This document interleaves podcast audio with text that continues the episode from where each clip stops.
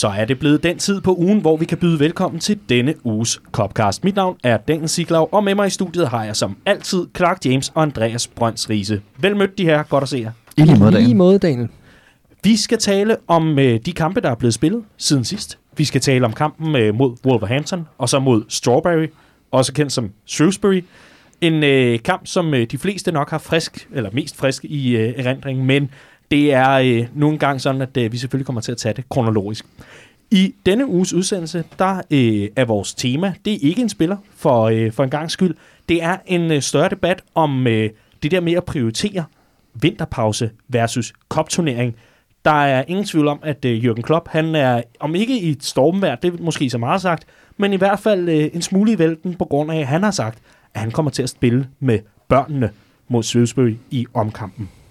Vi kommer til at sidde og diskutere, er det den rigtige prioritering af Jürgen Klopp, eller er det et eller andet sted for dårligt, at øh, Liverpools manager ikke selv står på sidelinjen på Anfield i et returopgør i en så hedderkronet kopturnering.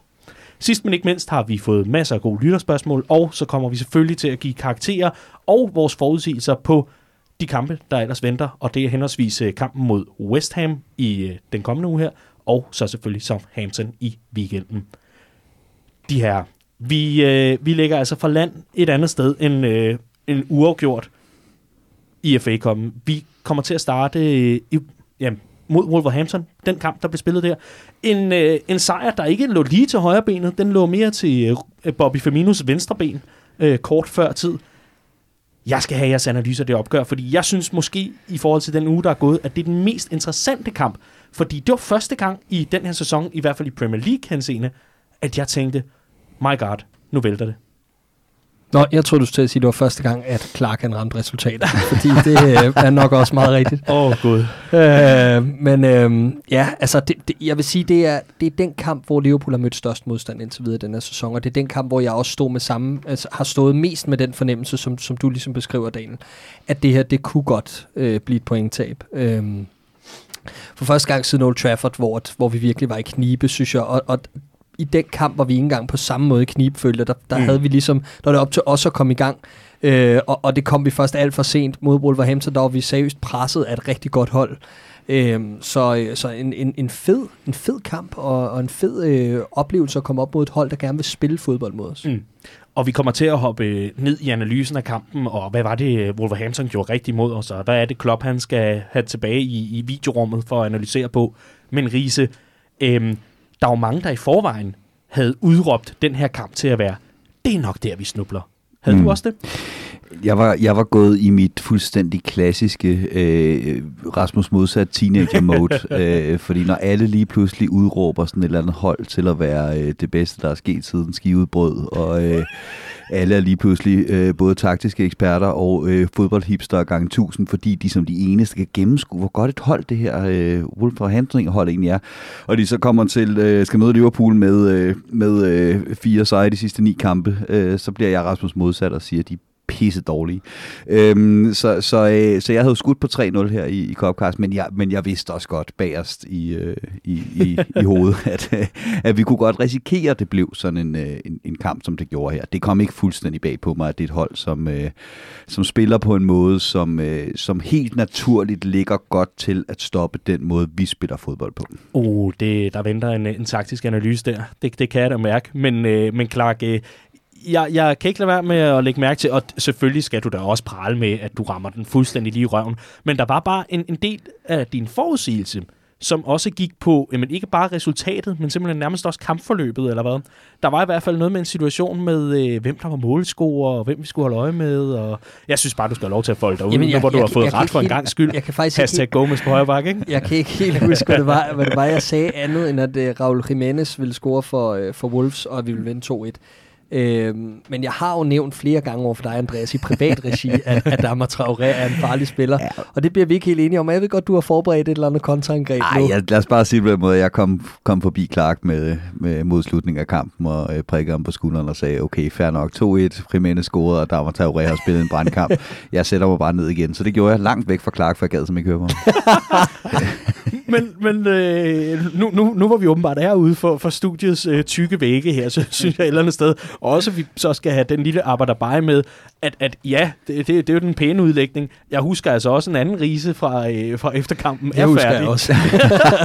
en stedig rise, der ikke var så politisk korrekt, som man gør det til nu. Det er noget anden udlægning, end den jeg hørte i hvert fald. Nej, men, øh, men, Ej, jeg, altså, jeg valgte bare at fokusere mest på den øh, situation i første halvleg, hvor, øh, hvor jeg ligesom fik den af Drama Traoré, jeg ligesom kender, øh, som driblede rundt i øh, 30 sekunder i en cirkel, gennemført 18 driblinger i processen, men det var på tre Liverpool-spillere, sluttede 5 meter bag, hvor han startede, og hamrede den direkte ud over sidelinjen, mens han, øh, han brokkede sig til sin medspiller over, at han ikke havde fanget den aflevering. Det er den af Drama Traoré, jeg kender. Så skal jeg så også gerne indrømme, at han, han lavede bedre ting øh, senere i kampen. det, det lyder lidt som uh, Andrew, Andy Robertsons highlight-pakke, du lige har beskrevet Ja, der, fordi han var da lige så rundtosset i hvert fald. Det var faktisk Andy Robertson, der sat alle 18 gange. Det, øh, og hvor ydmygende. Det er sådan helt skolegårdsfodbold. Nå, jeg, jeg, synes, jeg synes tværtimod, at du skal have lov til at, øh, at sætte nogle ord på øh, Adama Traoré og, øh, og det, han gør ved Liverpool i, i den her øh, kamp, Clark. Det, du lægger mærke til. Nå, men jeg, jeg vil faktisk sige, at øh, selvfølgelig var han et stort offensivt våben for dem, især i anden halvleg, men jeg, jeg synes, det starter før det, fordi i første halvleg kunne man godt se, at det er et hold, der kan noget på omstillinger, og, og et hold, man ikke skal give for meget plads, øh, når vi gerne vil spille vores øh, type fodbold, hvor vi gerne vil frem og stå. Til gengæld synes jeg, vi havde dem fint under kontrol i den her første halvleg. Øh, og der, hvor jeg så vil tage de her hipsterbriller, som Andreas beskriver dem på, og, og, og rose Wolverhampton, og især øh, Nuno Espirito Santo, manageren, det er øh, med det her, han gør i pausen, fordi lige pludselig så lader det bare til, og det er sådan noget, man bemærker, når det er taktisk dygtige managers, man står for, så lader det til, at Wolverhampton har en mand mere end os på banen i næsten alle sekvenser, når de har bolden. Og de tør spille ned i eget felt, og de, øh, de lokker os frem, men tror os i, i dybden i den anden ende, og, og det er her, at Dama Traoré og især øh, målscorer Raul Jimenez også kommer øh, øh, altså ind i kampen og for alvor øh, spiller os tynde i flere sekvenser. Øh, også på målet og, og, og et par andre gange også. Øhm, og det er bare et godt hold, øhm, og det synes jeg, vi fik, vi fik at føle. Mm. Og et hold, som mange få, eller meget få andre hold i ligaen, kan ændre kampe undervejs øh, mod et så godt hold som Liverpool. Interessant. Jeg synes også, det er interessant, at øh, Liverpools øh, føringsmål, fordi øh, det kommer jo, at øh, det kommer efter en, en, en, dødbold, så det er altså øh, svært for, for Liverpool ind, indtil da i kampen at få åbnet ordentligt op i åbent spil og skabe det her. altså de der 6 minutter gik, indtil øh, Liverpool scorede. Ja. Ja. Ja. Men, men, men i det hele For taget dårligt. fortæller det jo også om øh, med resten af kampforløbet, at det var svært for Liverpool at få åbnet den her kamp, i hvert fald offensivt, andet end på den her dødbold. Jo. Jamen fuldstændig, og, og, og øh, det som, som Clark han også nævner her, øh, det er, at, øh, at de formår at ændre nogle ganske få ting, og så får de et helt andet øh, udtryk. Og det er, det er noget, jeg har, jeg har lagt mærke til øh, i sidste sæson, hvor de kom op, øh, Wolverhampton. Øh, der, der, der spillede de meget på samme måde, fuldstændig på samme måde, som de gjorde i Championship. 3-4-3. Øh, Moutinho og Neves der på, øh, på den centrale midtbane.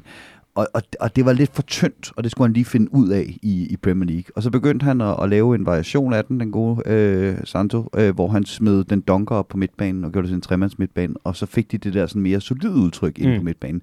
Og det er det, jeg synes, der er så sjovt ved at, at se øh, Liverpool og, så, øh, og undskyld, Wolverhampton op mod hinanden her, det er, det er egentlig ret meget, meget det samme, vi kan.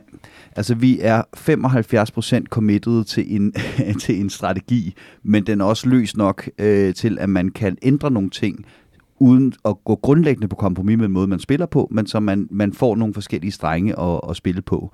Øh, og det, det synes jeg er meget tydeligt, man ser med, sådan- øh, med, med Wolverhampton, at det er cirka, øh, cirka halvdelen af kampene, der bliver spillet i en 3-4-3, og den anden halvdel er spillet i 3-5-2, og det kommer meget ind på, hvem man møder, men øh, udtrykket og måde at spille på, øh, fodbold på er, er, er det samme. Ikke? Og det, det er her, hvor vi så kommer op imod med den her, den her 3-5-2 opstilling, hvor de så bruger Doherty som, som wingback, hvor de plejer at bruge Adama Traoré mod øh, primært de, de dårligere hold, øh, dem de forventes at slå. Der spiller han wingback. Øh, og, og det er fordi, at Adama Traoré, når han spiller op foran, er en glimrende kontraspiller. når, når rummene bliver mindre, så er det bedre at få ham ud og være Victor Moses på, øh, på højre, øh, Mm. højre wingback. Ikke? Uh, Så de har fundet en rigtig god måde at bruge ham på. Og det er det, de, de, de formår i den her kamp, det er, at, at, øh, at de har de her wingbacks, som vi tidligere har set, at vores backs har det dårligt øh, og med at skulle op imod, samtidig med, at de spiller med de her to angriber, der kan gå ned og udnytte bagrundet bag øh, Andy Robertson, og det er jo så også det, vi ser ved deres mål. Der er simpelthen tre spillere, der står i kø for at tage løbet løbet ud bag øh, Andy Mm. Robertson. Øh, og det, det, det er en ret fint tilrettelagt gameplan for Wolves. den skal vi dykke ned i igen i forhold til øh, Andy Robertson, fordi øh, om det var en one-off eller alt muligt andet, det, det kommer vi tilbage til. Jeg, jeg vil egentlig også gerne øh, have, have fat i et andet aspekt her i forhold til det offensive spil fra, fra Liverpools side. Mohamed Salah er en øh, usædvanlig udskældt mand efter øh, det her opgør. Nu tog jeg måske munden for fuld i forhold til Liverpools offensive muligheder, Mm. fordi det hører jo selvfølgelig med til ligningen, at der er en mand med nøglen til det hele, men han måske kommer til at bruge et, et, hvad ved jeg, et, et brækjern i stedet for at bruge den nøgle til hoveddøren, der ligesom kan åbne for de her scoringer. Mohamed Salah er øh, virkelig, virkelig udskilt efter kampen. Hvad, øh, hvad, hvad, hvad tænker du i forhold til den kritik? han- Jamen, jeg, jeg, jeg tænker først og fremmest i forhold til det, du sagde før omkring, at, øh, at vi har svært ved at åbne Wolves. Det synes jeg faktisk ikke rigtigt, vi har. Jeg synes, vi har mulighederne i første Mm. til at lukke kampen. Vi kunne godt have ført 3-0 ved pausen. Mm. Men lige netop ham, du snakker om her, Mohamed Salah, træffer nogle forkerte beslutninger i nogle afgørende situationer. Øhm, Salah er en sindssygt vigtig spiller for Liverpool, men han skal simpelthen lære at veje, hvornår han skal afslutte, og hvornår han skal spille bolden. Fordi lige nu, når jeg kigger på det her Liverpool-hold, og når jeg kigger på Mohamed Salah, så tænker jeg, at der er godt nogle spillere derude, der kunne gøre os bedre end Mohamed Salah i øjeblikket på hans position. Og jeg er med på, at han giver plads til nogle af de andre, og øh, at han er en klassespiller og alt det der, men lige i øjeblikket, den der timing, han har, det, det, det, det klikker ikke for ham. Og jeg, jeg forstår godt kritikken, selvom jeg synes, den er overdrevet og alt det her, så forstår jeg godt kritikken af, af Mohamed Salah, fordi det er frustrerende at se på. Når vi spiller de her flotte kombinationer igennem, så er det ofte Mohamed Salah, der træffer den forkerte beslutning på det afgørende tidspunkt. Så er han også manden, der scorer de her afgørende mål. Han er manden, der står på det rette sted, og når han skyder syv gange, så scorer han gerne en eller to, og han skyder ofte syv gange i en kamp. Ja, absolut. Så, så, altså, øh, så, så det er også en anden fortælling om Mohamed Salah, men, men jeg forstår godt kritikken, fordi Mm. Der er så meget potentiale til mere i, øh, i, i, i de aktioner, han har. Riese, nu kigger jeg over på dig. Mm. Er du Rasmus modsat på den her, eller er du enig? Nej, øh, jeg lægger sådan set primært mærke til, at øh, hans medspiller i øjeblikket, når han ikke øh, afleverer. Firmino har tidligere øh, været fuldstændig upåvirket af det, fordi det har ligesom været hans rolle på det her hold, og det er fair nok, og en eller anden dag, så rammer han dagen, og så scorer han tre. Men i øjeblikket, der, er- der er hans medspillere faktisk træt af ham, når han, øh, når han laver det her øh, trick. Det så vi et par gange i den her kamp, at der bliver, øh, der bliver kastet nogle arme i vejret. Øh, Øhm. bedst eksemplificeret ved uh, scoringen til 2-1 faktisk, hvor Jordan Henderson får nok af ham, Præcis. fordi han står og dribler rundt i en klokke, og så siger han, nu tager jeg bolden og lægger den i dybden til Mm, Firmino. Dog efter at have lavet en tunnel og, og tiltrukket 3-4 spillere, Absolut. der, der, der giver pladsen til, til det mål. Ja, jamen, det der, og så, så vil jeg jo så sige, bare lige for at, øh, at, at komme den i forkøbet, at på et eller andet tidspunkt, jamen så får vi jo Mohamed Salah garanteret løbet der forår med et hat i en eller anden kamp, hvor han banker Ja, ja. den, og så kommer alle dem, der øh, er trætte af, at vi kritiserer ham altid og siger, se her, det er det her, han kan, og der vil jeg bare sige, det, man kan godt begge dele her, man kan godt sige, at øh, Mohamed Salah er en fremragende, lækker fodboldspiller, som, som arbejder stenhårdt defensivt, kan alt muligt, men har en tendens til det her en gang imellem, Mm øh, hvor at, øh, der har jeg sgu aldrig lagt fingre imellem og sagt det. Jeg synes, han kan være selvisk og nederen. Men, men jeg vil også bare lige øh, rundt af med at sige, at jeg tror også, jeg har accepteret, at Salah er den her spiller, og øh, selvfølgelig er han en del af det her hold, som er verdens bedste fodboldhold. Jeg kigger bare ikke på Mané øh, og tænker, hvis han nu bare gjorde det her, så ville vi være et bedre fodboldhold. Fordi jeg kan ikke rigtig se mange andre end Sadio Mane gøre det bedre i det her system, og på den, eller i den rolle, han har offensivt. Jeg kan heller ikke rigtig se andre med nøglen til at få det til at køre rundt en Firmino i den rolle, på den måde, vi spiller. Mm. Mm. Men jeg kan eddermame godt se nogen gøre os til et mere effektivt fodboldhold end Mohamed Salah over i den side over de næste 3-4 år. Og, og det er jo så en fremtids, øh, hvad kan man sige, vinkel at lægge på det, fordi for nuværende, hvis, hvis man tager tabellen og, og, og tager statistikker og, og ser på, hvad der er blevet præsteret af, øh, lad os sige, en, en grundstamme omkring de samme hvad, 12-13 spillere i Mm. hvert fald i indeværende sæson, så, så virker det lidt, undskyld mig, men, men det virker lidt first world problem-agtigt. Absolut, Og, og det er det begynde da at også. kalde Mohamed Salah ud på grund af to kampe, hvor Jo. han ikke er øh, øh, på samme måde i, i samspil med, med sine holdkammerater og skaber den her frustration. jo, og så, så kan man også sige, det er, jo, det er jo det her, jeg synes, vi har bygget på som hold. Det er så i de her kampe, hvor det ikke lykkes for Mohamed Salah. Jeg kan godt huske et Liverpool-hold, hvor hvis Salah ikke scorede, så vandt Liverpool ikke. Og her der får vi så alligevel sejrsmålet øh, for Firmino. Og noget af det, som jeg ved med Mohamed Salah nu, det er, at øh, nu har jeg set ham nok i Liverpool-trøjen til at vide, at han kommer altid ovenpå igen. Øh, og, og, og eksemplificeret ved, øh, ved United-kampen, hvor at, øh, han har været elendig hele kampen. Mm. lad, os, lad os være ærlige. Men da, da muligheden byder sig til sidst for mm. at lukke den, så gør han det med største selvfølgelighed.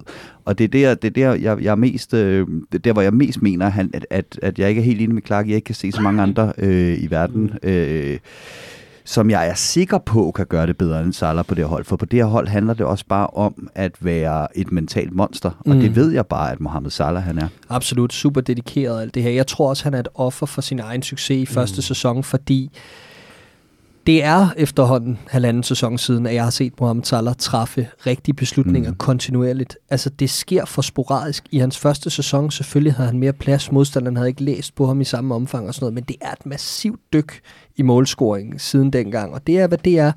Det, det kan jeg godt leve med, at han laver 25 mål over en sæson, i stedet for 44, som han gjorde i den første. Det kan jeg sagtens leve med. Okay, men, men, godt. men, men, men mit problem er, når han, når han spilder det potentiale, der er i den her dynamik, vi har. Og mm. det synes jeg, han gør for ofte, og jeg synes ikke, det går den rigtige vej. Og det er lidt min udfordring med Mohamed Salah. Men, men noget af det, som, som jeg også, også har, har påpeget et par gange, øh, eller været inde på et par gange i det her program, det er jo også, at det gør ikke en skid i øjeblikket, at vi ikke får nogen mål fra midtbanen, for det er ikke vores midtbanes opgave. Klopp har fundet en glimrende balance på det her hold, øh, hvor blandt andet en del af, af den balance er også bare, at vores angriber, vores to fløjangriber, mm. skal være målsøgende, konstant hele tiden målsøgende. Og det gør, at vi ikke behøver at trække så mange andre spillere med frem. Øh, og det, det, det er der, hvor jeg engang imellem også tænker, at det her, det er jo også øh, per øh, desing for Klopp i et eller andet omfang, at Mohamed Salah har fået at vide, du skal score mål, du skal være målsøgende, du, øh, du går bare til den. Ikke? Men derfra og så til at øh, drible ind i den samme blindgyde øh, 27 gange, der er, der er langt i min bog. Og ikke desto mindre vil, vil jeg sige, i forhold til, hvor jeg måske står i, i den her, og, øh, og der må jeg være helt ærlig, jeg, jeg, jeg kan simpelthen ikke øh, se, jeg, jeg, jeg, jeg kan se en irritation, den har jeg selv, jeg kan se en, en udfordring af det her, men jeg er så fuldstændig bundsikker og helt nede i maven sikker på, at det her nok skal vendes om. Og jeg tror også et eller andet sted, at der står en manager derude med briller, som er langt klogere end, øh, end os alle sammen til sammen, som også kan se, at der er en udfordring i det her, og tager den samtale med Salah, og finder nogle andre muligheder for ham på banen, taktisk eventuelt, øh, sådan, så han ikke kommer i de her situationer, hvor han bliver så ensporet, som man gør. Men det, jeg gerne vil tale med jer om, nu hvor vi i forvejen taler lidt om, øh, hvad er en rolle til, til Salah i, i det, på det her mandskab, efter en halv time spil, der må Sadio Mane udgå skadet mm. med det, der ligner en forstrækning. Vi mangler stadigvæk at få en officiel melding, og det gør vi altså her mandag den 27. januar, hvor vi optager. Der er der endnu ikke kommet en, en resultat af den her scanning, som øh, er blevet foretaget. Det, det lader til at være, det er øh, det, det Klopp kalder et, et muskelstræk af en eller anden art. Øh, og det er altså en forstrækning øh, et eller andet sted i musklerne, i, øh, i, i Manes ben selvfølgelig. Minamino kommer ind i stedet for. Kan man mærke det er et ledende spørgsmål. Kan man mærke, at der lige pludselig mangler noget genpres og noget førstepres for vores offensive linje? Mm, man kan i hvert fald mærke, at det er en ny mand, der kommer ind, som øh, har en masse at lære, øh, og som øh, Andreas er inde på før, det kræver, at man er øh, et mentalt monster, og på et helt andet niveau for at kunne bidrage på det her Liverpool-hold. Det kræver ikke bare at være en god spiller, og det har vi også set fra Minamino i de første tre kampe, han har spillet for Liverpool, at det er svært for ham at gøre en forskel. Øh, også nogle lidt specielle vilkår. I den her kamp mod Wolves kommer han ind på en på en rimelig, øh, i, i, en, i en mærkelig position, synes jeg. Øh, sådan lidt som, som højre midtbanespiller i en 4-4-2 i anden halvleg, eller noget i den stil. Øh, så han har også svære arbejdsvilkår i en kamp, der er spillet et højt tempo. Øh, men ja, selvfølgelig mister vi noget, efter Sadio Mane går ud. Øh, sådan er det, når en af verdens bedste fodboldspillere forlader banen. Det, jeg heller ikke kan lade være med at tænke på, hvis vi skal rykke lidt øh, nærmere eller lidt øh, længere frem i kampen, det er, Wolverhampton kommer ud efter den her pause. Jeg tillader mig lige at gå til pause i vores kronologiske gennemgang her. Kommer ud efter pausen og lægger et så massivt pres på Liverpool. Altså, der er vidderligt nogen, de kommer i forvejen tidligere ud, end Liverpool-spillerne står og laver opvarmningsøvelser, og det ene og det andet er altså klar på den her anden halvleg. Nu skal de ud og have deres udligning. Og det er så sikkert som ammen i kirke, at den skal nok komme, hvis de ellers får øh, altså held med at få prikket hul på bylden et eller andet sted, inden for de første 10-15 minutter. Og jeg husker i hvert fald, Andreas, da vi ser kampen i, i selskab med hinanden her, at, at vi, vi, vi taler kortvejt om, det her det pres, som Wolverhampton ligger nu, det skal Liverpool modstå, så skal vi nok køre den her hjem.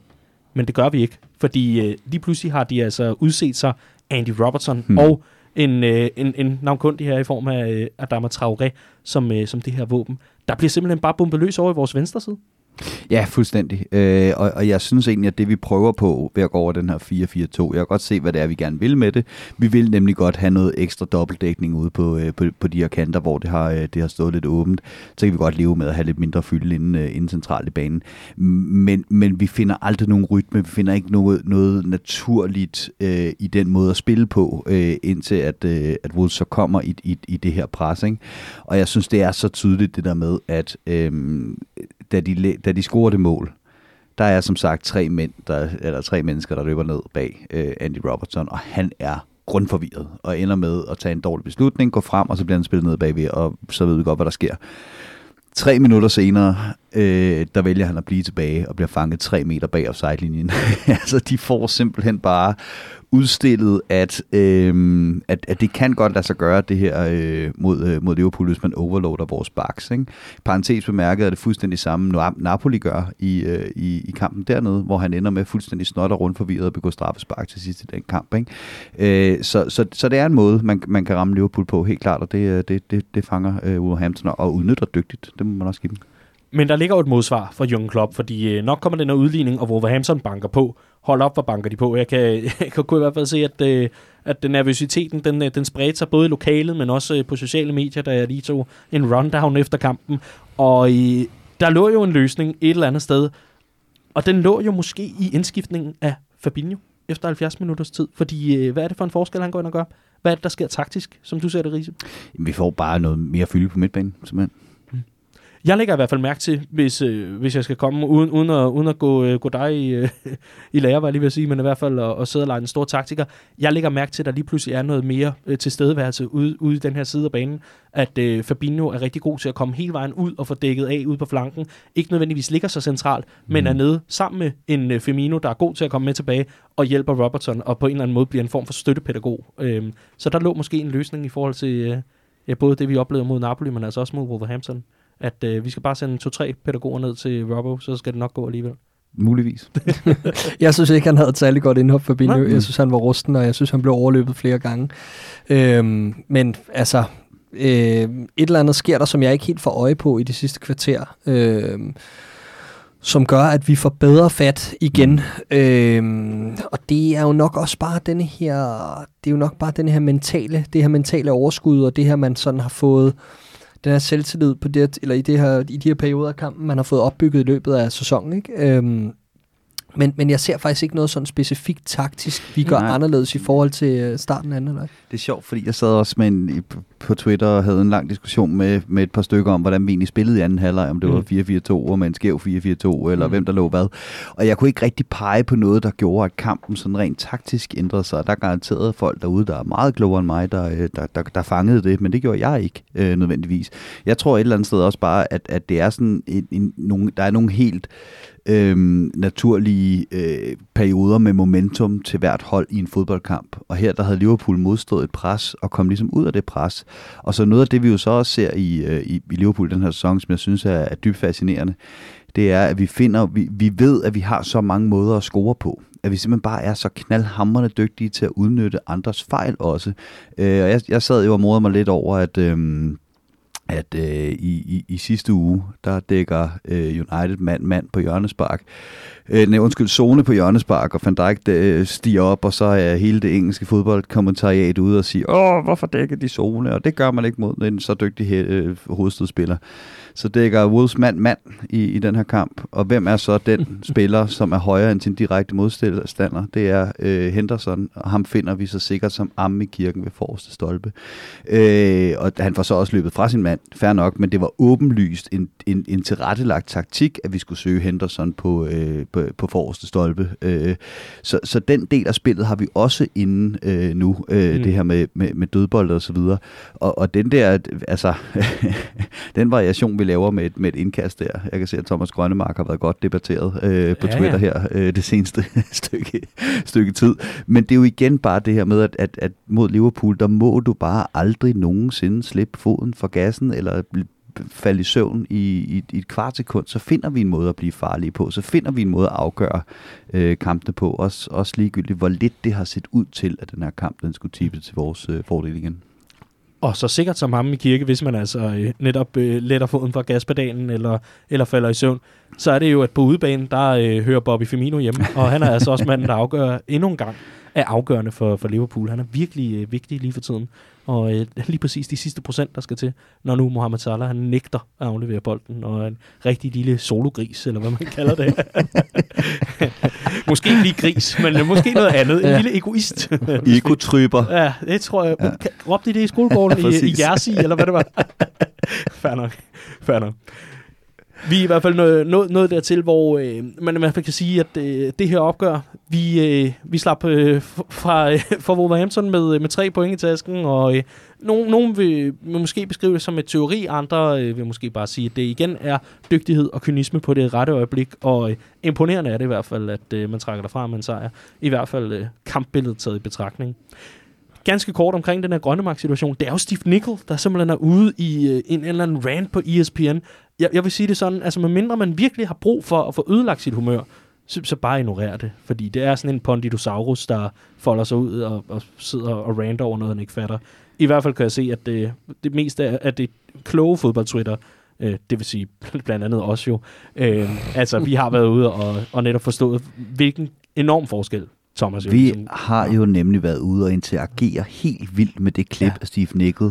Ja. Øh, og det er jo den sikre måde at sørge for, at, at, at der ikke er sådan... der ikke er nogen, der lytter. At der ikke er nogen, der siger det samme igen. Det, er det er jo ja. det er jo at sørge for at give det en masse klik og opmærksomhed. Ja, Så, præcis. øh, så, ja. Men altså ESPN og Talksport og hvad har vi? Altså, det skal bare have al den opmærksomhed, vi overhovedet kan rette imod det. Og fristelsen var for stor simpelthen. Jamen, fordi lige om lidt, så fatter de, at vi har ret, Daniel. Ja, og de Det kommer er- ikke til at tænke på reach det- nej, og nej, på nej, nej. De viralitet, sidder- eller hvad man kalder De det. sidder og tæller alle de interaktioner, de har haft, okay, siger, okay, okay, hvor mange er så uenige med os? Ah, okay, det kan vi godt se. Ja, det, det betyder trods alt også noget. Det, der også betyder noget, det er øh, jeres karaktergivning i forhold til det her opgør. Den skal vi lige have noteret, inden vi rykker videre. Jamen, jeg giver 8. Du giver 8. Jeg synes, det var en øh, imponerende øh, sejr på en svær udbane, og på en dag, hvor Wolverhampton for alvor rammer den i røven, så er det aldrig nemt. Øh, og på måden, det sker på, jeg synes bare, at det var, det var solidt. Jamen, det er jo det evige spørgsmål med karakterer, som vi altid sidder med. Giver man karakter ud fra øh, præstationen isoleret set, eller præstation i forhold til forventninger? Fordi vores forventninger er også bare skruet absurd højt op med det her Mm-hmm. vanvittige Liverpool-hold, vi er vidne til i øjeblikket. Men jeg, jeg er egentlig også der, hvor jeg, jeg, jeg, jeg er mere, har mere lyst til at, at, øh, at sige skide godt gået til, til Wolverhampton for den kamp, de gav os. Øh, Jeg synes, det var en, en virkelig god fodboldkamp, og jeg synes virkelig, at Wolverhampton har, har stor ære af den. Mere end jeg har lyst til at, øh, at, at være nederen over, at, at, at Liverpool kun vandt så sent, som de gjorde. Mm. Øhm, så jeg, jeg er også med på det, til. Godt så. Jamen, øh, der må jeg sige, jeg synes, at øh, der, der, var, der, der manglede sgu noget. Jeg synes, øh, at over, over hele linjen set, så synes jeg ikke, det var nogen imponerende præstation. Jeg synes helt klart, at der ligger noget mentalt, som øh, vi igen kan, kan trække på som sådan en rigtig god opsparingskonto, når det begynder at, at snævre til i slutningen af måneden. Men lige her, der synes jeg, at øh, præstationen, den øh, berettiger altså ikke meget mere end et 20-tal i hvert fald herfra. Øh, der er bare trods alt for, for store huller i, i den ost. Så et øh, syvtal herfra, og nederen, Daniel, kan jeg se på dig. Jamen, jeg, jeg tror, vi er dybt enige. Jeg tror sådan set bare, at jeg trækker en op for, at uh, Allison redde øh, Traorés afslutning med snotten. Ja. Det, det, det, Og så undrer folk sig over, hvorfor han er rødlig i det var ansigtet. mit? Altså, absolute yndlingsmoment i den kamp. Ja, hold nu op, mand. Den kloge, var den mindre kloge, ikke? Der fik vi lige lidt øh, uh, travrebashing ind til sidst. Og på den måde, så er alt jo ved det samme. Det er godt. Det er ligesom 90-års fødselsdagen og, og torsk til nytårsaften. Vi skal, uh, vi skal videre til, uh, til, til en kamp, der er dybt forglemmelig, men uh, vi skal altså forbi den, fordi uh, i går aftes, der uh, tog uh, Liverpool altså turen til New Meadow og mødte Shrewsbury i uh, FA Cup'ens uh, fjerde runde. Og øh, det blev egentlig et, øh, et opgør, som de fleste sidder og ærger sig lidt over i dag. Fordi en, øh, en 2-2'er på udebane betyder altså en omkamp. Og vi skal nok tage hele debatten om omkampe og vinterpauser og alt muligt andet i direkte forlængelse af, af det her. Men Clark, jeg synes i stedet for, at vi lige skal hoppe øh, ned i kampen til en start og lige se nærmere på, Hvad er det, der går galt undervejs i, øh, i opgøret her? Øhm, jamen, øhm, der går det galt, at vi kommer aldrig rigtig for alvor i gang i den her kamp øh, med bolden. Jeg synes ikke, at øh, vi viser den fornødne skarphed og øh, det fornødne overskud på dagen til at gå ud og dominere et hold fra League One, som har den tænding på, som de har til sådan en kamp her, og som man må formode, at League One-hold har til de her FA Cup-kamp. Øhm, jeg havde forventet, at mange af vores unge drenge ville have et bedre afsæt til at kunne levere i den her kamp, at de havde mod Everton, kvæg, at de havde nogle, nogle voksne at læne sig op af, i, øh, især inden øh, centralt i banen, defensivt, hvor både Adrian og Matip og, og Lovren og Fabinho øh, udgjorde denne her øh, Øh, bagerste diamant, øh, og det så jeg som værende en rigtig vigtig ting i forhold til at kunne gå ud og levere et, et flot resultat, og muligvis faktisk også kunne, kunne spille noget god fodbold. Selvfølgelig er der alt muligt, der spiller ind med en, med en dårlig bane, og øh, øh, en, en, en hostile atmosfære nede, hos, øh, eller nede på New Meadow øh, hos det League One-mandskab, men øh, jeg var sgu skuffet. Altså, øh, jeg synes, at de her seniorspillere, som jeg netop nævnte, øh, var øh, super rustne. Og det er jo, giver jo egentlig fin mening, at øh, tre af dem, Matip, Lovren og Fabinho, var det, kvæg at de ikke har spillet i lang tid. Men man kan godt forvente mere af de her, af de her drenge mod en modstander på det her niveau, fordi det var alt for kaotisk, når vi skulle spille bolden ud ned bagfra. Åh, Riese, du er jo, øh, du er jo ikke, ikke sentimental, men, men nostalgi er, er trods alt en god ting. Var det gamle Lofren, vi fik at se det her opgør? øh, jamen, jeg synes, vi har set det masser af gange, at, at øh, Lovren og Matips karriere i Liverpool indtil videre i en nødskal har været, og hermed der øh, anerkender jeg fuldt ud, at de også har sindssygt mange gode perioder. Men de er nogen, der skal løbes i gang, efter de har været skadet, og de er ret ofte skadet. Øh, men så får du lige de her 3-4-5 kampe, øh, hvor de virkelig øh, ser, kan se shaky ud. Øhm, og når det, når, hvis Fabinho er lidt den samme type, så har du altså lige pludselig en grundstamme øh, af, af tre øh, nede bag os, der skal, øh, der skal bygges fundamentet på for resten af holdet den kamp, øh, som bare ikke fungerer. Øhm, jeg tænkte også, da jeg så startopstillingen og så, at Lovren var, øh, var, var anfører, at øh, måske manglede der også lige sådan en enkelt ledertype øh, i et eller andet omfang, øh, som, som kunne gå ind og Altså, jeg tror, at Milner havde pyntet alene på, øh, på hans, øh, hans presence som, øh, som mm. leder på, øh, på banen. Men derudover, så, så er det, altså, det var på en eller anden måde, var det bare back to normal for mig, det her. Fordi det er jo det her, der har været historien om, øh, om pokalturneringerne under Klopp. Øh, og grunden til, at det var så stor en sensation, og det var så fedt, og grunden til, at vi kommer til at snakke om for evigt, da vi slog Everton ud med det hold, vi gjorde, det er, at det ikke er ofte, at man gør det. så det her, det var bare back to normal. Det var, øh, det var rustne rotationsspillere og, og unge spillere, der blev smidt i kamp på udebane mod et, øh, et bundrutineret professionelt fodboldhold, for hvem det var årets øh, højdepunkt. Og så sker det her altså bare en gang imellem. Mm. Jeg skal love for, at uh, øh, Sean Wally, eller Wally, om man vil, han, uh, han, også fik, uh, han også fik prøvet sig af. Den her spiller, som altså er livslang Liverpool-fan, han, uh, han brændte på det skamligste af flere omgange. han, uh, han viste sig altså som uh, agent Liverpool, by the way, som sådan et kuriøst indslag her. Clark, der er, der, der er jo klart med rust, og, og det tror jeg, alle er med på her. Men et eller andet sted er det ikke også et bundniveau, man trods alt skal holde i sådan et, sådan et opgør? Jo, men jeg, jeg, vil, jeg vil ikke engang gå efter nogle af de, øh, nogle af de her yngre drenge. Jeg synes, der var, der var flere højdepunkter. Jeg synes, Nico Williams på højre bakke igen leverer en positiv præstation. Jeg synes, Pedro Chirivea øh, viser, at han er en ganske udmærket fodboldspiller. Øh, hvis han har lyst, så er jeg sikker på, at der ligger en kontraktforlængelse til ham. Øh, jeg synes, der var, der var flere højdepunkter øh, for, for nogle af de unge drenge, men, men vi vender bare tilbage til, at jeg synes ikke, at, at de her drenge, jeg nævner før, jeg synes ikke, at Origi øh, kommer, kommer godt nok ind i kampen. Mm. Øh, man kan sige, hvad man vil om, om, om Minamino, og det er svære vilkår, men jeg forventede også lidt mere af ham, efter at have set det første kvarter. Der synes jeg, at det, det så ud til, at der godt kunne have været lidt mere i ham. Mm. Øh, rammer ikke hele dagen, og, og, og så har man Harvey Elliott, der var, der var fuldstændig, altså ham havde de forberedt sig på, mm. at uh, ham skulle de bare trøne for, for første sekund, og lukker ham helt ned og ud af kampen, 16 år, alt fint.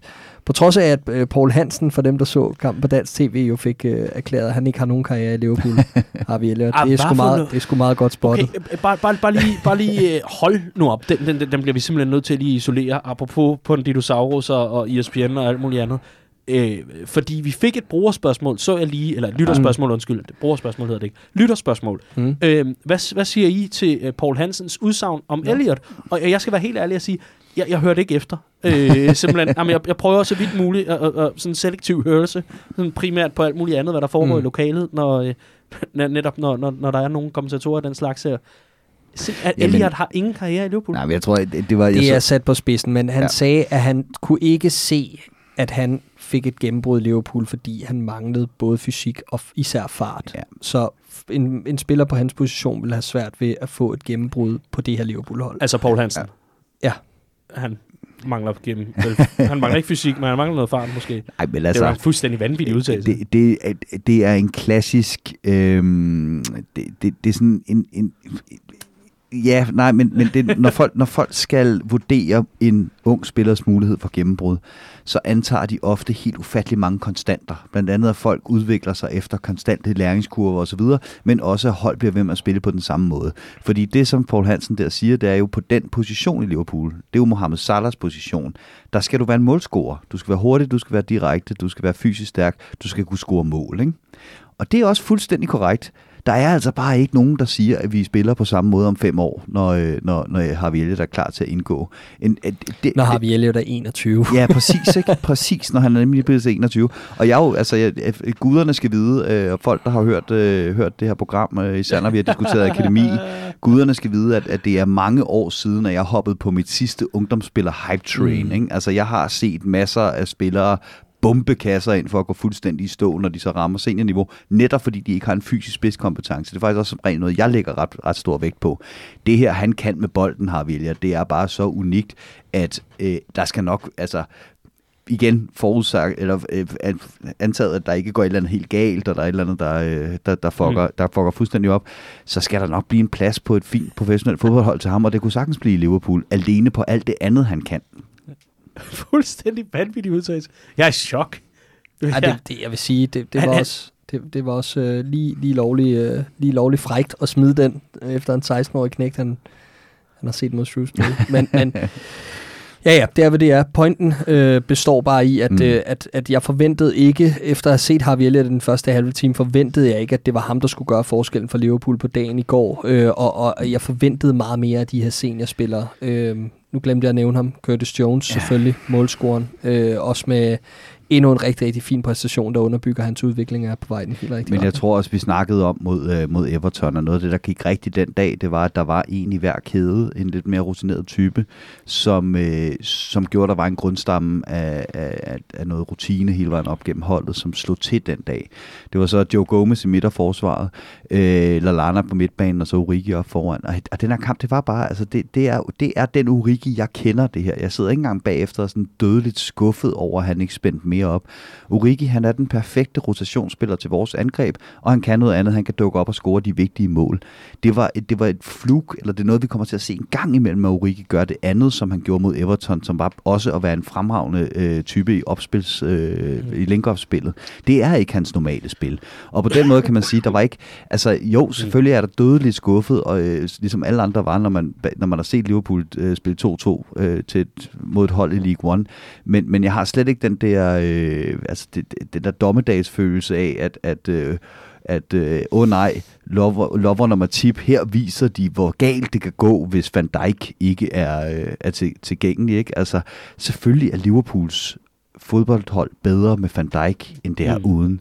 Hvis Lover og Matip spiller 20 kampe sammen, så spiller de jo ikke den der kamp 20 gange.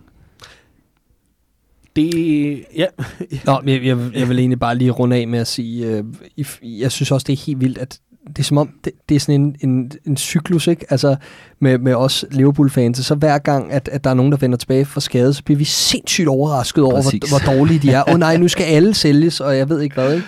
Øh, men, men, men det handler jo bare om, at sådan en som Fabinho, altså, han er også længe om at komme i gang, når han har siddet ude. Han var længe om at Yes. komme i gang efter sommerferien. Folk sad i de første tre kampe af sæsonen og sagde, hvad fanden, altså, hvad er det for niveau, han viser? Og lige pludselig så var han Liverpools bedste spiller. Præcis. Øh, og, og, og det handler så meget om rytme. Tænk på Joe Gomez. Folk sad og råbte ham ind til midt i november, og så lige pludselig, hov, så var han en af Premier Leagues bedste forsvarsspillere. Det handler så meget om kamptræning og rytme og alt det her, hvad for, en, hvad for nogle spillere man har omkring sig, hvad for et system man indgår i. Når det er sagt, så vil jeg så bare tilbage til det første, som er, selvfølgelig forventer vi mere af de her spillere, når de mm. Er klar. Men det niveau, de har sådan gennemsnitligt, og, og det niveau, de har- har vist for Liverpool, så forventer vi også, at de leverer en indsats mod Shrewsbury. Og i hvert fald, at en af dem stepper op, øh, som du er inde på, at der er en i hver kæde. Men så som Mm. minimum bare en af de her rutinerede kræfter spiller en Ja. udmærket kamp, og det var ikke tilfældet. Men Klopp havde vel også taget et par bombefly med på bænken. Altså, det var en umanerlig øh, stærk bænk, hvis man kigger på, på nogle af navnene her. Øhm, reagerer han for sent, hvis vi lige skal prøve at, at, at se nærmere på, på, på nogle af de, de ting, han har i hvert fald havde gjort til dagens øh, Nej, opgør. Eller nej, til det synes jeg ikke. Opgør. Det synes jeg ikke. Nej. Øh, det er ikke en kamp, der skal have større prioritet, så nej. Nej, men, men jeg kan sådan set godt se argumentet, der hedder, at øh, når man, da vi kiggede på bænken, så tænkte vi alle sammen, okay, Klopp gider i hvert fald ikke omkamp her. Altså, det, det er meget, meget tydeligt, at hvis den her kamp, den ikke er afgjort, Mm. øh, når der er spillet en time, så smider han kavaleriet ind. Fordi det værste, der kan ske på alle tænkelige lederkanter, endnu værre end nærmest at ryge ud til Shrewsbury, det er at få en omkamp. Og der synes jeg godt, man kan argumentere for, at når du har taget det valg, og øh, kampen står, som den gør mod slutningen, så er det jo ikke, altså, det er jo ikke på fem minutter, at sådan nogle spillere kommer ind og vinder en fodboldkamp og afgør den til, øh, til Liverpools fordel. Så der kan jeg sådan set godt se argumentet i, at man godt kunne have bragt en øh, Salah og en Firmino i spil tidligere, end han gjorde. jeg kan mærke på jer, at det her det er en kamp, I helst bare gerne vil glemme, og det kan, det kan jeg da godt forstå. Men øhm, jeg, jeg vil egentlig bare lige have, have status for jer. Er der nogen grund til at være nervøs over for nogle af, af spillerne efter gårdsdagens præstation, eller var det bare af fluke, som ender uafgjort? Det er altså ikke, fordi vi ryger ud Men- af turneringen. Men jeg vil ikke engang, jeg vil ikke engang sige, at det er et flug, altså fordi, fordi det her, det er bare pokalturneringerne under Jürgen Klopp, og vi sidder her år efter år efter år, og, øh, og sidder og kigger på de her ungdomsspillere og siger, øh, Nå, men det må også være godt nok til at slå et League One eller et League Two hold. Og så bliver vi overrasket over, at gennem professionelle seniorspillere med 200 fodboldkampe viser sig, øh, eller som spiller på et hold, der er vant til at spille sammen, viser sig på en dag på en pløjemark et eller andet sted foran et top-tunet hjemmepublikum og kunne være et match for, øh, for, øh, øh, for La Rossi mm. på 18 år, der går ind og spiller sin tredje seniorkamp. Ja. Ja. Det undrer mig altså Nitten. ikke, at, at det engang imellem ender sådan. Godt så. Så er den her med øh, lagt ned. I hvert fald så øh, ender det altså 2-2, og, en, øh, og det er en dag efter Liverpools øh, 2-0-mål, må jeg sige. Det, det er altså lige klar til en omgang highlight på YouTube. Det er meget, meget smuk scoring af Donald Love. Donald Love. Ja, fantastisk scoring. Hold Som op. jo er, ved I godt, øh, Manchester United-dreng. Nej, hvor fedt. Ja, han fik debut i 16 af... Øh, det var en af de der unge det spillere. under Van Raal?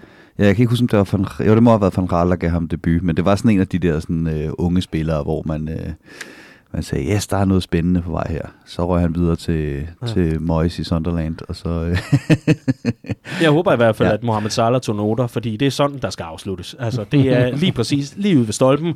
Ingen chance for keeperen. Perfekt. fuldstændig fremragende talent. Fuldstændig perfekt. Og så vil jeg sige, trods alt, og selvom man sad med en, med en, sådan en, en bitter smag i munden efter det her opgør, hvor er det dog fedt at se noget af, af det, vi i hvert fald forestiller os, er rigtig ægte, øh, autentisk øh, engelsk fodbold, når banen bliver over, overrendt af, af glade Shrewsbury-fans. Det, øh, det kan trods alt lidt midt i, i, i den bitre stund. Ikke desto mindre, så skal vi skynde os at få øh, pakket den her kamp sammen og få smidt den ud til hjørnet, fordi øh, vi skal have jeres øh, karakter. Riese, du får lov til at lægge for land den her gang.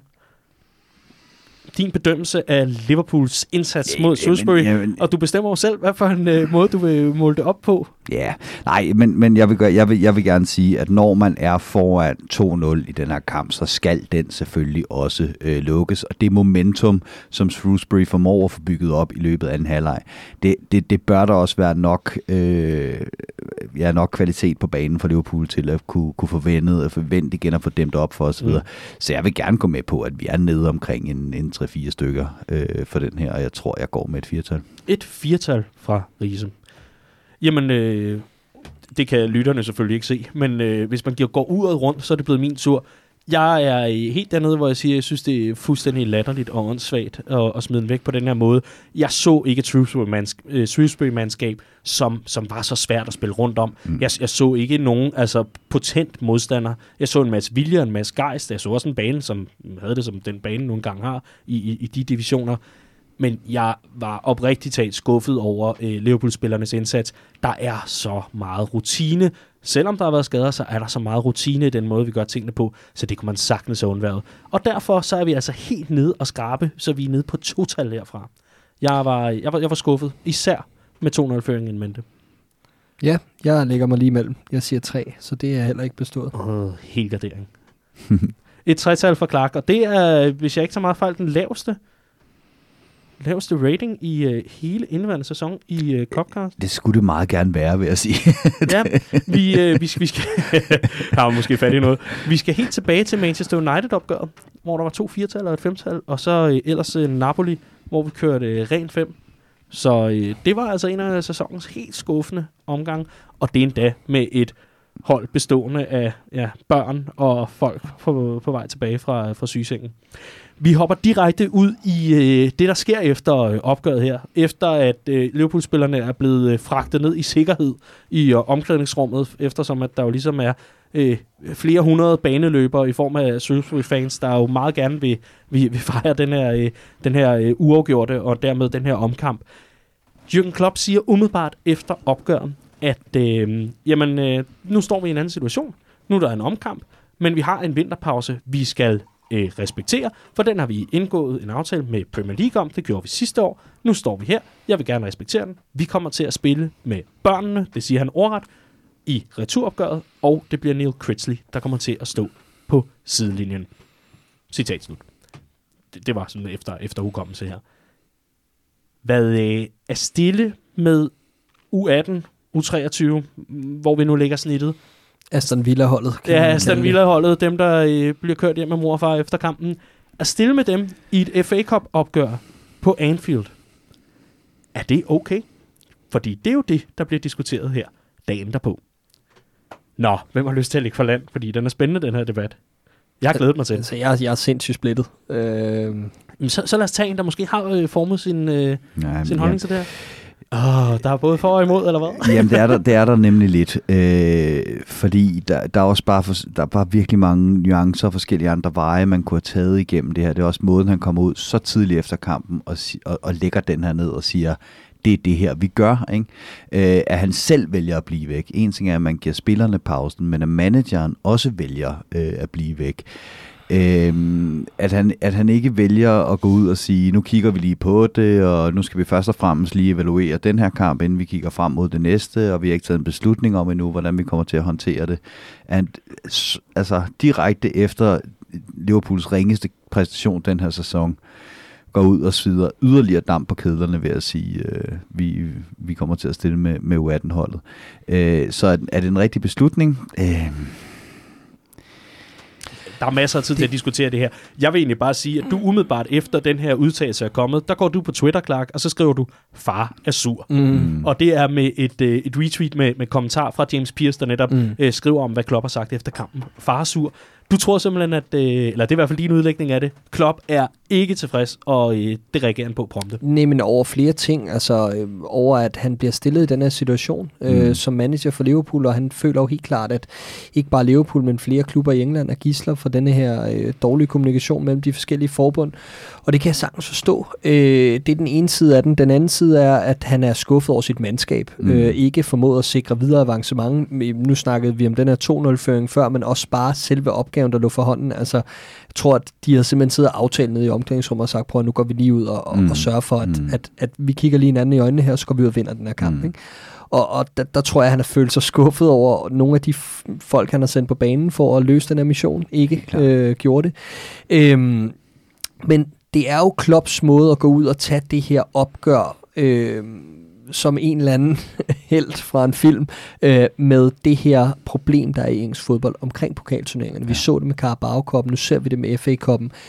Og jeg er så splittet på denne her, fordi jeg synes jo, han har en sag. Mm. Altså det synes jeg helt klart, og det er der rigtig mange andre klubber, der også vil sige ja til. Problemet er bare, at jeg tror ikke, at denne her løsningsmodel kommer til at gøre noget, og er det så det værd? Mm. Det kan man jo diskutere, men er der ikke nogen, der gør noget, så sker der heller ikke noget. Så altså, ja... Altså for mit eget vedkommende, hvis jeg kigger fuldstændig overordnet på det ud med sådan Liverpool-briller og siger, øh, i forhold til den her sæson, øh, jeg kan sagtens se, øh, at man er langt foran i ligaen. Jeg tror stadigvæk, at jeg helt, hvis jeg mærker efter, helt dybest inderst nede i maven, tænker Premier League, Champions League og så FA-koppen. Og, og hvis det her stadig forøger sandsynligheden for, at vi går hele vejen i Premier League øh, og, og langt i Champions League, så er jeg helt nede med at sælge FA-koppen. Øhm, jeg synes, det er svært, også i forhold til, at, at, at vi rent faktisk nu er i en position, hvor vi har muligheden for at gå efter den. Men jeg er stadigvæk der, tror jeg, hvor jeg tænker, at, øh, fint nok. Altså, så længe vi når i mål med, med, med, mm. med, med det andet, så, så er jeg nede med at sælge FA-koppen, og så tror jeg jo også, at det her det er glemt om øh, 14 dage efter kampen er spillet. Det er der så også bare i det, fordi nu siger du, at han tager det her opgør med, øh, med, øh, med et fuldstændig håbløst øh, system, der gør, at spilleren mm. bliver fuldstændig overworked. Og det er jeg helt enig i. Og det er også det, han selv ser, øh, ser det som. Han har været efter alle de kampe i, øh, i, den, i, i England, der har været. Han er efter en så fysisk hård liga, at man har det her tætte juleprogram, at man ikke passer på spillerne. Så jeg tror helt sikkert på, at, at Klopp han ser det her som en, øh, en retfærdig kamp at tage, mm. og det synes jeg også, at han har en pointe i.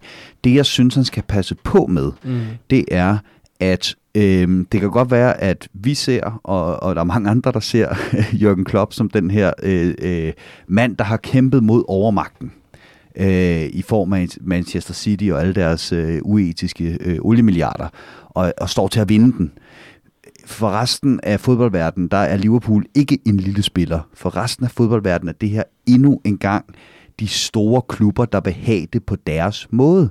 Øhm, og og det, det, det går helt tilbage fra, øh, fra, mm. fra øh, udbryderligaen Premier League i 92, hvor de 20 største klubber slog sig sammen, lavede en aftale. FA og IFL stod i en rigtig svag position og, øh, og fik forhandlet en rigtig dårlig aftale på plads, der gør, at de engelske, de, altså Premier League-klubberne, mm. støvsuger engelsk fodbold for penge, og resten får simpelthen ikke en skid. Øh, du har øh, Champions League, hvor man nu har lavet et, et seedningssystem, øh, hvor de, øh, de øh, fire, øh, altså top 4 i de største ligaer er sikret Champions League, og hvis der er nogen, der i øvrigt brokker sig, så øh, siger de store ligaer, så laver vi da bare en europæisk superliga, og så kan I bare pisse af. Og ja. det er Liverpool i øvrigt med til at tro med. Ikke? En form for kongehusmodel, om man Lige det. præcis. Og der tror jeg, man, der tror jeg, at Jürgen Klopp skal passe på at, øh, at være meget tydelig, meget, meget tydelig på sit budskab her. Fordi ellers så bliver det sådan set bare endnu en gang en manager for en stor klub, der kommer ud og tuder over, hvor hårdt han har det øh, over for nogle klubber, og, og derfor sælger en turnering, som er den, de sidste turneringer i fodbold, som ikke handler om de store klubber. Ja, nå, men, øh, jeg er helt enig i den der, fordi jeg tror netop også, det er sådan der, at altså, jeg tror, der er rigtig mange mindre klubber og, øh, og deres fans, der kigger på det og tænker, altså, kan, kan I ikke få nok nu? Altså, øh, og og, og det, det bliver jo hurtigt sådan en ting, fordi at Klopp har set sig stedigt på det her problem, og den her problemstilling lader det til, og det synes jeg, hans udtalelse bare præg af øh, i, i, i går efter kampen. Øh, fordi helt lavpraktisk, så kunne man jo kigge på det og sige, jamen prøv at høre, der er flere spillere, øh, der har brug for den her kamp. Der er flere spillere, der har, eller der er en spiller i truppen for eksempel, der har haft øh, vinterpause tidligere på sæsonen i Minamino. Mm. Øh, vi har Milner, vi har Keita, vi har Lalana, vi har Shakiri. Øh, vi har en masse øh, lover og Matip, som lige er kommet tilbage fra skade, også der godt kunne bruge den her kamp og den her kamptræning. Problemet er, at jeg tror bare ikke, det der Klopp er. Jeg mm. tror slet ikke, at han er i det mode. Jeg tror, det er helt out of the question for ham, fordi nu har han besluttet at tage den her kamp, og det er vendt med ejerne, og han Præcis. har deres backing. Og Klopp, han vil bare gerne have, at PL, FA og EFL sætter sig sammen ved et bord og bliver enige om det her. Og det er, en, som jeg siger, en fuldstændig retfærdig kamp at tage, og det er et godt budskab at have. Han skal bare forstå, at grunden til, at PL, FA og EFL ikke er enige om det her, det er fordi det handler om meget mere end tre forskellige forbund. Det handler om tre forskellige forbund, som øh, kæmper hver sin kamp. Ja, og så er det også bare en udfordring, at jeg tror, at vi dykker lidt ned i et, et problem, som er langt større for Jürgen Klopp og har varet i lang længere tid. Jeg tror virkelig, det kan man også høre på mange af hans pressemøder omkring det her, han har virkelig prøvet at indkalde, indkalde til de her snakke, fordi han har en mm. rigtig stor bekymring Præcis. for de her spillere på topplan. Han har en bekymring for, hvad for en øh, direction vi går i lige nu øh, for fodboldspillet. Præcis. Og det vil han gerne gøre noget ved. Jeg tror bare ikke, at du finder løsningen ved at øh, smide børnene i kamp i FA Cup'ens omkamp mod Shrewsbury. Men vi er bare tilbage til, Hvordan skulle han ellers få dem i tale? Og jeg har øh, i, i, i hele den her debat, der øh, har jeg meget, meget tidligt, må, må jeg sige, og øh, dog øh, har jeg spejdet mig omkring og, og set øh, både argumentationer for og imod, ligesom jeg også hører jer nu, øh, i, i forhold til, til de ting, der er værd at tage med i den her. Jeg har det dog, at jeg, jeg ser lidt udfordringen som, man vil både have i pose og i sæk. Og det i forhold til især Liverpool-fansenes reaktion på det her. Fordi nu begynder der at blive sat spørgsmålstegn ved, kan man tillade sig at stille med en anden manager end, forstå mig ret, hovedmanageren, øh, overmanageren, hvad kan man bare kalde det, manageren for selve klubben på Anfield i en FA Cup-kamp. Og det er her, hvor jeg synes, at den absolut vigtigste ting ligger i forhold til, nu har vi været omkring, hvad Jürgen Klopp mener om det, det er den måde at gøre det på, men jeg synes også, der ligger noget i, at selvfølgelig skal der være utvetydig opbakning til, at når Jürgen Klopp vælger det her, så er det fordi, at det er for klubbens bedste. Man kan ikke sidde år ud og år, altså år efter år, kan man ikke sidde og beklage sig over Liverpools tilstand og det manglende trofæ, og det vi har manglet i 30 år. Og når der så endelig, øh, endelig forstår mig ret, men når vores manager endelig går ud og tager det, han mener er den rigtige beslutning i forhold til at komme det nærmere, og så netop er villig til at sælge FA-koppen, så kan man ikke gå ud og beklage sig over, om det så er den ene eller den anden, der står på sidelinjen til det returopgør.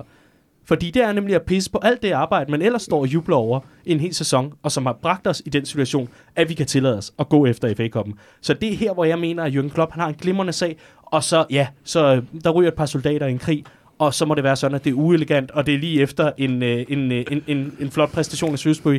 Men helt ærligt, manden han har langt større ting i sigte. Der er ingen grund til at begynde at, at sidde og, at kigge efter sådan petitesser og små detaljer i det her. Jamen, jeg, jeg synes så faktisk ikke, det er en petitesse, at en førsteholdsmanager vælger at blive væk fra en førsteholdskamp.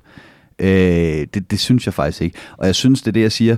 Klopp, han, han sætter trumf på her. Altså, han, han, han, han driver pointen hjem øh, med den helt store hammer ved at tage den her mm. beslutning. Ikke? Fordi når, når, når han, han peger på et, øh, et brev, som de har fået fra, øh, fra, fra fodboldmyndighederne. Jeg har ikke helt fundet ud af, om det er, om det er de tre, øh, altså FL, PL og FA, der alle sammen har sendt mm. et brev, men, men hvor de i hvert fald gør opmærksom på, nu kommer den her pause. Og et af argumenterne imod, at der skulle være vinterpause i Premier League, det er, at folk har været bange for, at så lægger du bare en eller anden preseason tur ind midt i sæsonen, tjener en masse penge på at tage til Mellemøsten og spille tre kampe, ikke? og så kan det jo være ligegyldigt. Så derfor har man fra, fra, fra øh, fodboldmyndighedernes side sagt, nu laver vi den her pause, men så prøv at se, om I ikke kan lade være med at lægge nogle kampe der. Brug den til det, den, er, er, den skal bruges til. Men samtidig har det været skrevet ud, det er også sådan, at hvis man går i øh, fifth round replay, så kommer de til at ligge der, ikke? Øhm, og, og det er øh, ja, altså, det, det er en lortesituation for alle involverede, at det er sådan, det er, fordi man vil godt have den her pause, men, men, men, men man kan så ikke formå at holde, holde, øh, holde kampe ude af den, øh, den pause. Det kan jeg sagtens forstå, at Klopp, han, ligesom, han, han bruger den her anledning til at sige, nu finder I fandme ud af det, og vi bliver væk, indtil I har fundet ud af det. Det er bare endnu en gang den store klub, der tror med deres, deres europæiske Superliga. Hvis du ser på det nedefra, hvis du ser det fra en klub som Shrewsbury, som, øh, som gennem det her, de her to opgør får råd til noget videoudstyr og noget dræn under deres baner, som de ellers ikke ville, øh, ville have råd til.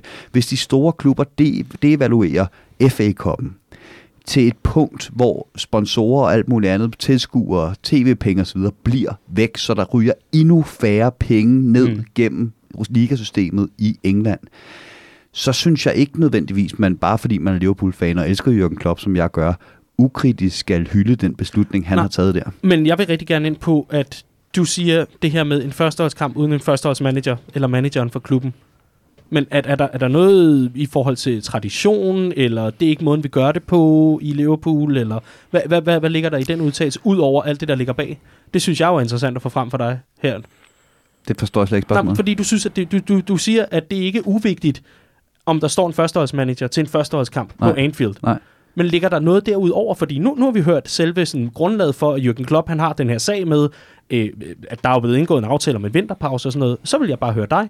Ligger der også noget i dig, der handler om historik, at man ikke stiller, eller historie, tradition, måden klubben er på, de værdier, vi beror Jamen, på. ja. Lig, ligger der noget? Det er Der det, jeg ligger- gerne vil prøve at høre ligger- fra dig nu, der som, ligger- som et ekstra led i Der det. ligger to ting i det. Der ligger lige præcis det her med, at han skal passe på. Altså, jeg ved godt, at Jørgen Klopp er ligeglad med, med pokalturneringerne. Men han er altså en klub, der har rimelig store traditioner i den her pokalturnering. Så en ting er, at man, man siger, åh, vi ville gerne tage den seriøst, men vi har, vi har større fisk at fange i den her sæson. Fair nok, men der behøver han altså ikke selv blive væk fra kampen. Det kan handle om, hvilket hold han stiller op med. Jeg, jeg, jeg, jeg må lige bryde ind her. Jeg køber ikke den der med, at Jürgen Klopp er ligeglad med pokalturneringerne. Jeg er helt med på, at de, hans første år i Liverpool har vist, at han har stillet, han har nedprioriteret dem i forhold til de andre turneringer. Men du vil også se, at jo længere vi kommer i Klopps øh, regime i Liverpool, jo stærkere hold vil du også se ham stille i kopperne. Det handler om, hvor lang vi er i denne her opbygningsfase Det- af holdet, hvor vi først nu er ved at toppe. Og jeg synes allerede, når vi har en skadesfri trup, og det hold, vi stiller i Shrewsbury, er altså ikke at pisse på Nej, den her nej. FA Cup turnering. Og så vil jeg sige, i forhold til det her med, om han står på sidelinjen, øh, jeg, jeg har det svært med, at han ikke gør det, men på den anden side, jeg kan ikke se, hvorfor at det er mere okay, at spillerne ikke er der, end at han ikke er der. Altså, de har jo alle sammen vinterpause på det her tidspunkt, øh, så vi er bare tilbage ved for mig problemet i kommunikationen mellem de her forskellige forbund, fordi han har da krav på sin vinterpause. Jamen det er det, jeg mener, at, at Klopp er ikke ligeglad med pokalturneringer. Det er jeg helt med på. Jørgen Klopp er aldrig ligeglad med at vinde en fodboldkamp, men hvis du spørger om, hvad han helst vil have øh, lige nu her, øh, en, en pokalsejr eller en vinterpause i engelsk fodbold, så vil han nok sige vinterpausen, for det er vigtigere for mine spillers sikkerhed og for fodbold generelt. Og derfor vælger vi lige nu at drive den besked hjem ved at sige, jamen så kan I rende os i røven, så bliver vi bare helt væk fra mm. den her, øh, den her pokalturnering. Mm. Men mit, mit problem handler ikke så meget om, om han har valgt at gøre det, om det er det rigtige, og i forhold til, mm. og når truppen bliver bedre osv. Jeg tænker mere i retning af, at han skal passe på, hvordan det bliver set udefra det her. Ikke? Øh, hvis man vil vide, for eksempel øh, øh, Simon Hughes, som er kæmpe Liverpool-fan, har skrevet en bog, der hedder On the Brink, som handler om, hvordan det, at man har to så store powerhouses som United og Liverpool i Nordvest England, det har drænet alle de små fodboldklubber. De spiller simpelthen, i stedet for at det, der er sådan en afsmittende effekt på, øh, på, øh, på lokalområdet, og, og, og, øh, og, og der bliver trukket bedre spillere op og mere fokus på fodbold. Og det er den, vi skal passe på. Det er, at det her det bliver bare den store klub, der stamper i gulvet og Mm. kaster alt sit legetøj ud af barnevognen og siger, hvis ikke vi får det på vores måde, øh, så, øh, så skrider vi. Men det er jo også en sindssygt god debat, det her, fordi Jürgen Klopp er jo helt sikkert bevidst om alt det, du sidder og siger nu, mm. men for ham, der har han bare en anden kamp kørende sideløbende, som det kan ikke rigtig sammenlignes. Fordi det hele er jo et problem, og jeg er sikker på, at der er ikke nogen, der sidder og tænker, at det ene er, er helt okay, og det andet er helt forkert. Øh, det er bare sådan en situation, der bliver opsummeret nu i, at Jürgen Klopp vælger at tage kampen men, over det her opgør. Ikke? Og, og det, der også lige skal siges, det er, at FA vil jo også gerne have en, øh, en vinterpause. Der har argumentationen rigtig ofte lyttet, at det engelske landshold, når de endelig når til slutrunder, så er de fuldstændig naggert, fordi de har spillet fodbold ja. hele sæsonen. Det vil sige, FA, hvis hovedfokus er landsholdet, vil også gerne have den her vinterpause, men de vil heller ikke have, at det ser ud som om, at det endnu en gang er Premier League-klubberne, der får deres vilje. Hmm. Der har de altså også noget, noget, øh, noget, noget græsrodsarbejde, de skal gøre der. Og det er jo det, Jørgen Klopp han et eller andet sted siger her. Kom nu, drenge. Ikke? EFL, FA, PL. Vi vil alle sammen have det sammen, men vi vil alle sammen også gerne kunne komme ud af forhandlingslokalet og, og præsentere hver vores ja. lille lunds, vi har fået i finansloven. Men, ikke? Og, og nu kommer min, min hovedpointe i det her, og, og det er måske der, hvor jeg tager et, øh, en position i hele den her debat, hvor, hvor det kan virke meget, om ikke andet ultimativt. Fordi jeg, jeg, jeg forstår udmærket resonemanget, og jeg forstår udmærket udfordringen, fordi det er et langt større problem, og det handler om meget mere end bare en omkamp eller bare en pause til spillerne. Men for mig der er det ikke uvigtigt, fordi det er så vigtigt et trin i Liverpools nyere historie, og den måde, vi har bygget det nye fundament, det tillader jeg mig at sige. Vi står på nogle værdier, vi står på noget historie, men det nye fundament under FSG, og som så er blevet personligt gjort i form af Jürgen Klopp, men de succeser, der er kommet, beror netop på den succes, der kommer på banen. Vi kan ikke tillade os, mener jeg, i hvert fald derfra, derfra hvor jeg står, kan vi ikke tillade os at risikere noget som helst i form af en omkamp. Jeg ved godt, at Jürgen Klopp har en pointe i forhold til noget pause og alt muligt andet, men der ligger også en lige så stor pointe i, at de her spillere skal være klar til det næste run. De skal være klar til Atletico Madrid i Champions League.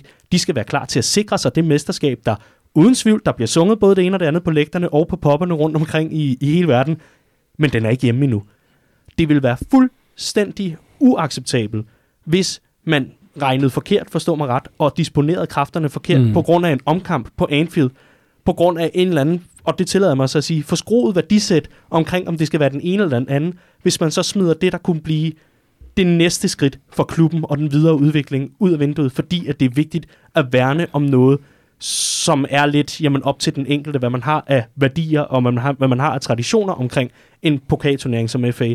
Så jeg mener, at det ikke er vores kamp lige nu. Jeg synes bare, det er enormt fedt, at Jürgen Klopp sætter fokus på det, men jeg synes, han er så berettiget til at gøre, som han gør, fordi det mesterskab er bare vigtigere end alt andet. Hvis du spørger Mm, øh, Liverpool-fans på gaden over i Liverpool, hvad er det vigtigste for dig? Mesterskabet, eller at vi gør tingene på den rigtige måde i pokalturneringen? Jamen, 11 ud af 10 vil jo svare, få det mesterskab hjem, Mm. og det er altså bare der, hvor jeg står.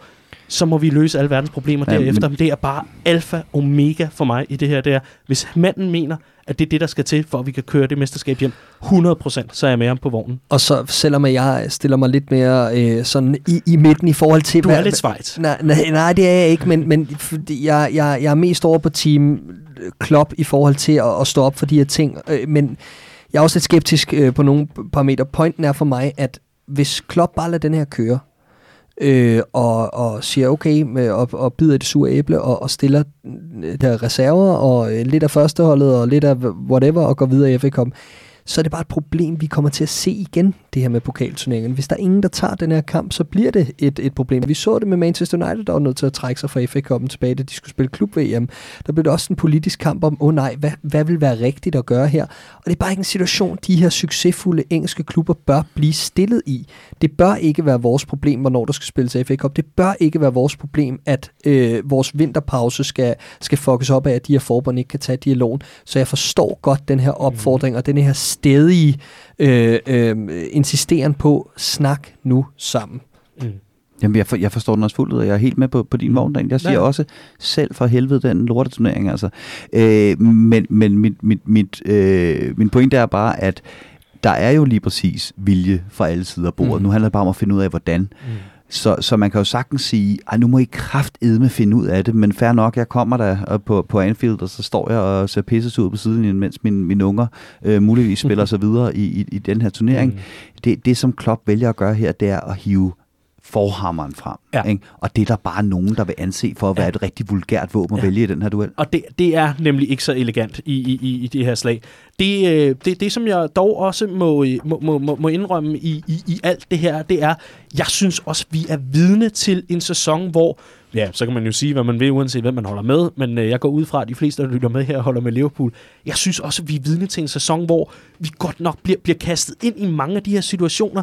Altså, vi har hele situationen omkring, VAR bliver indført fuldstændig hovedløst, og den skal vi for guds skyld ikke kaste os ud nu. Det er jo ikke det, det handler om. Vi har VAR. Så har vi Katar-problematikken omkring klub-VM. Og omkring klub-VM, der har vi også Carabao Cup. Der bliver spillet mm. to dage i træk, hvor Liverpool stiller med førsteholdet i, i anførselstegn gåseøjne, der består af 15-årige spillere, der render rundt og, og, og gør deres bedste mod et Aston Villa-mandskab, der bare sætter kynismen til. Så står vi her med en vinterpause, hvor man Gud ikke har taget sammen, så replay-match, eller omkampen, om man vil, i FA-koppen, den ligger midt i vinterpausen. Det er sådan en helt galimatiask, vanvittig sæson i forhold til, mm. at, at der sidder nogen ved skrivebordene, som, som altså det, det er det nemmeste produkt. Altså du, du kan jo fandme sælge det som sand i Sahara, det her. Premier League, de største klubber i verden, ikke? det er bare løbet fra alle andre ligaer. Og alligevel formår du bare at fuck det op på den måde, som du gør lige nu. Men, men lige præcis det, du siger, det opsummerer netop den ene og den anden side af den her historie. Fordi på den ene mm. Side, der står man som Liverpool-fan og siger, ja, det er fandme sindssygt. Og på den anden side, der står alle de mindre klubber og tænker, hvad mm. Fanden er det for nogle Hvor- problemer? hvorfor- Apropos first world problems, Ja, ikke? Hvorfor skulle EFL være med til at sælge Premier League-klubberne? De er da røvligeglade med Premier League-klubberne. Nå, nej, det var ikke det, jeg mente. Jeg mener sk- skrivebordsgeneralerne her. Ja. Ja. Men, det, er jo- men, det, det- men hele, Ja, jeg er hele godt klar pointen over, her er jo, at at, ikke er hele interesseret pointen her i er jo, at der er politik i det her lort, ikke? Ja, Fordi EFL skal fandme ikke, altså, absolut. Og, og det var slet ikke det, jeg gang siger bare. se Det er som bare bøjser for de her. Men, men det er jo fuldstændig vanvittigt. I en så historisk og fantastisk sæson, som den vi er vidne til, der ser vi så mange udfordringer Ja, skabt ja, ved jamen, helt skrivebordene. Det er, ikke- det er med mærkeligt, men altså, sådan må det nogle gange være jeg synes i hvert fald, det var rigtig interessant at få nogle nuancer med omkring netop det her med, at der er en udfordring i forhold til de lavere rangerede klubber, og guderne skal vide, at ja, det er first world problems måske, men ikke desto mindre, når man nu har været fans så mange år, som vi trods alt har været, og som mange af lytterne nok også har været, jamen, så er det bare sådan, at det, det kan vi altså ikke rigtig fokusere på lige nu, fordi der er nogle større ting, men interessante nuancer og interessante ting at tage med i en langt større debat om, hvor sporten er på vej hen, især efter de her rygter for alvor er begyndt at blive mere og mere til virkelighed omkring en europæisk Superliga. Gud forbyde det. De her, inden vi kaster os over, jeg tænker, er der nogen sidste ord? I, har, I sidder og ryster på hovedet. I har, er kommet af med alt, hvad I skal. Og ej, vores kaffekande er helt tom nu. Så skal vi nok hellere til at rykke videre, sådan, så vi kan skynde os ud og brygge noget mere. Vi er øh, nået dertil, hvor vi inden at lave super korte optagter til henholdsvis kampene mod øh, West Ham og øh, Southampton i den her uge, så skal vi lige forbi nogle lytterspørgsmål, fordi vi har fået nogle øh, dejlige lytterspørgsmål ind. Øh, oplægget til, eller hvad kan man sige, opslagene, der kom ud via vores øh, Twitter og vores øh, Facebook, der kan du finde Copcast, jamen øh, de er ret interessante her.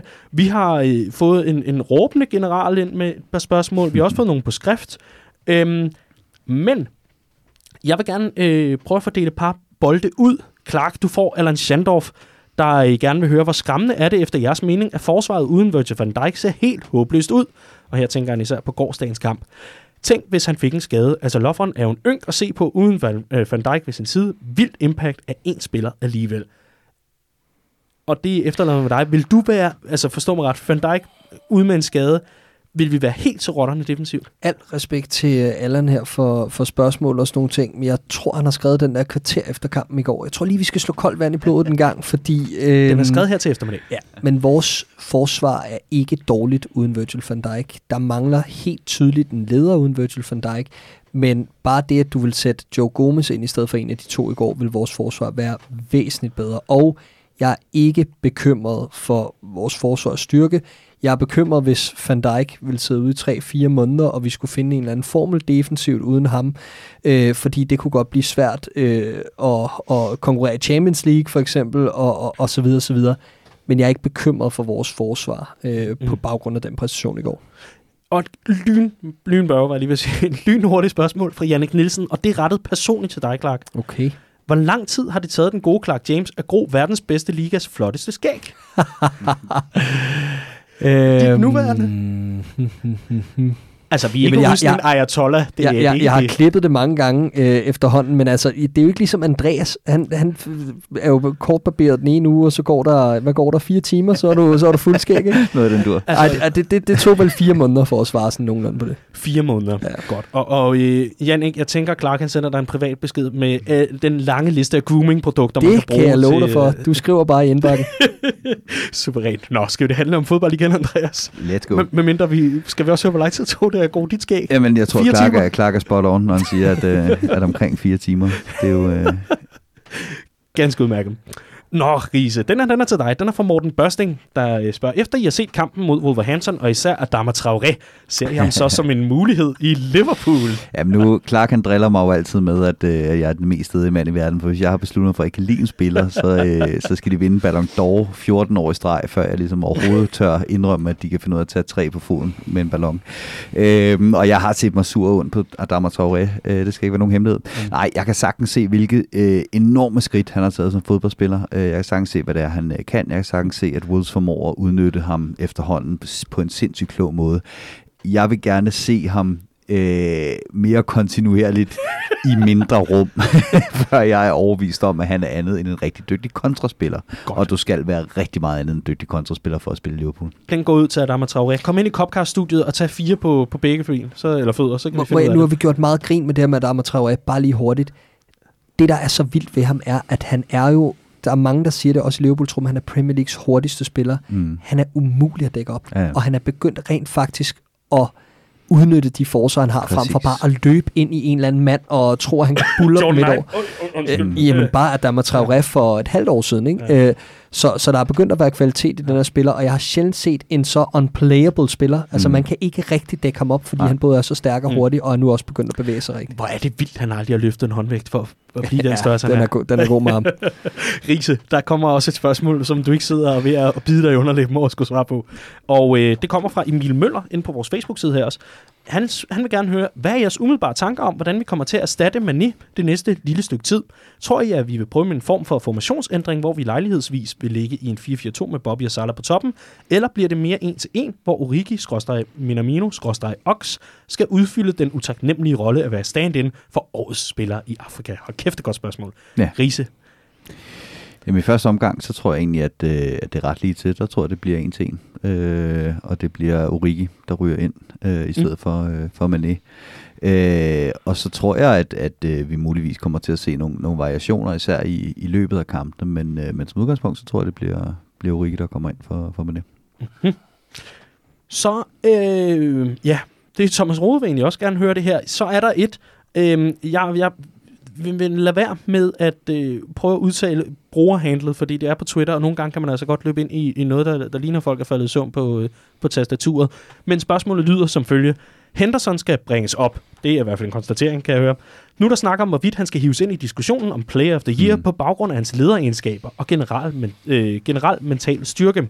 I lang tid har jeg brugt Jared Company, Keen og Vieira, øh, Vieira jo, som pejlemærker. Han vil gerne høre, at Hendo sin helt egen slags. Ja, det er han da.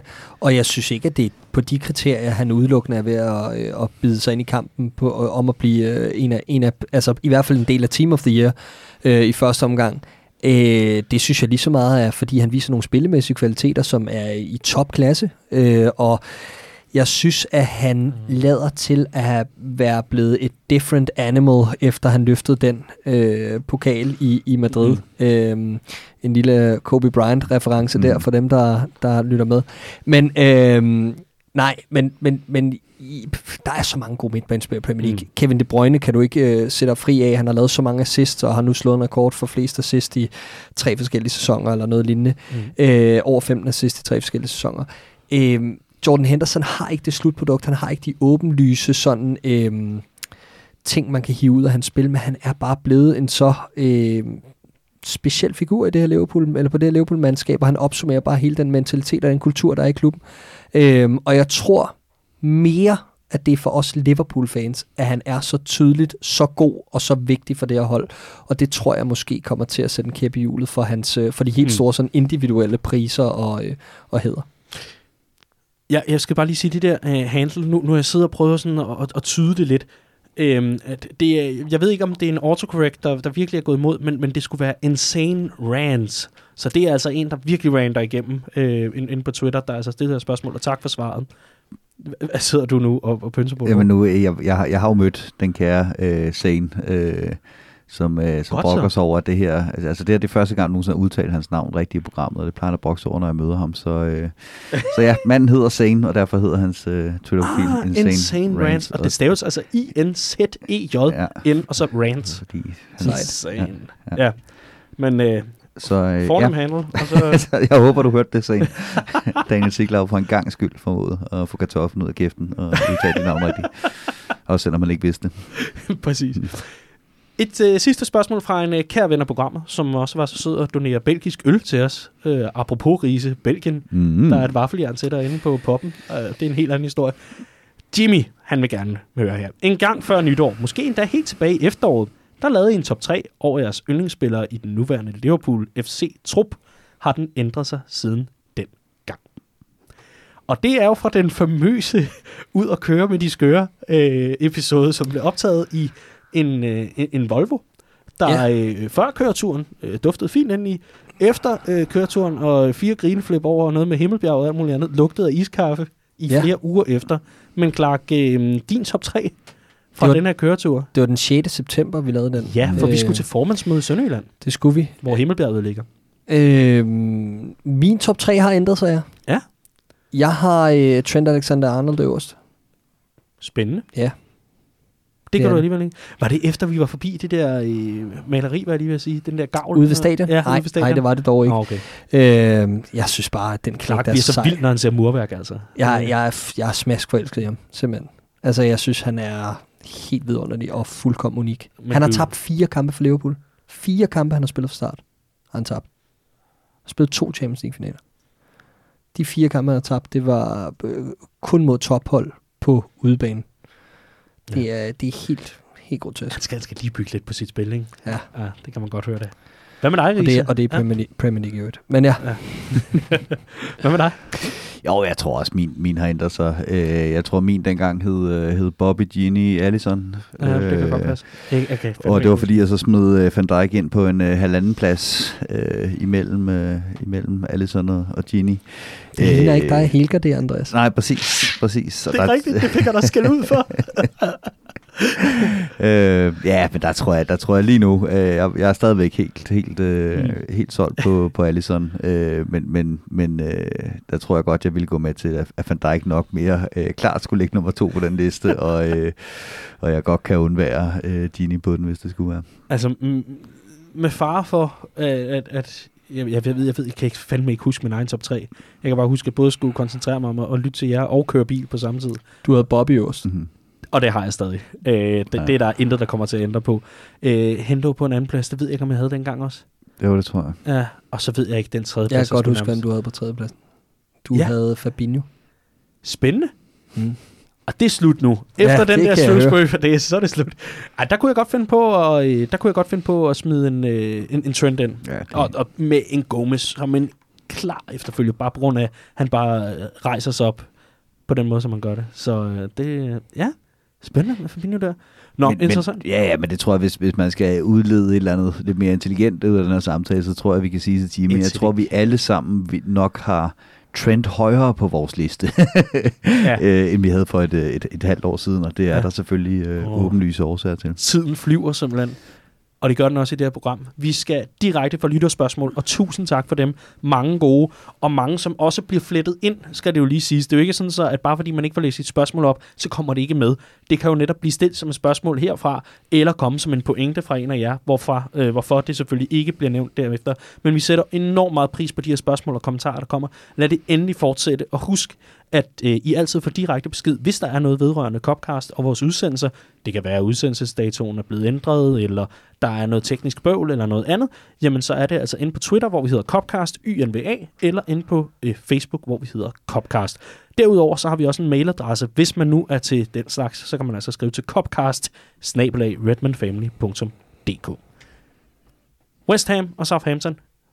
Lynhurtigt.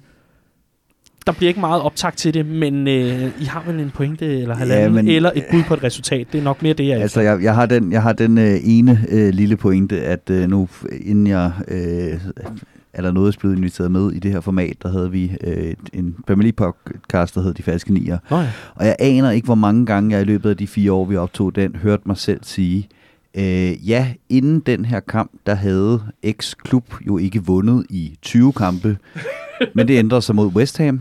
Eller inden den her kamp havde X-klub jo ikke tabt i 20 kampe, men det ændrede sig mod West Ham. det er simpelthen bare klubben i Premier League, der er fuldstændig umulig, og som sådan nogle rekorder altid går tabt imod. Og derfor har jeg været virkelig nederen over, at vi skal spille den her kamp rigtig længe. Men nu har jeg set dem spille de, øh, de sidste par kampe nu her, hvor jeg virkelig har prøvet at, øh, Ja. at, at sætte mig ned og holde øje øh, med dem.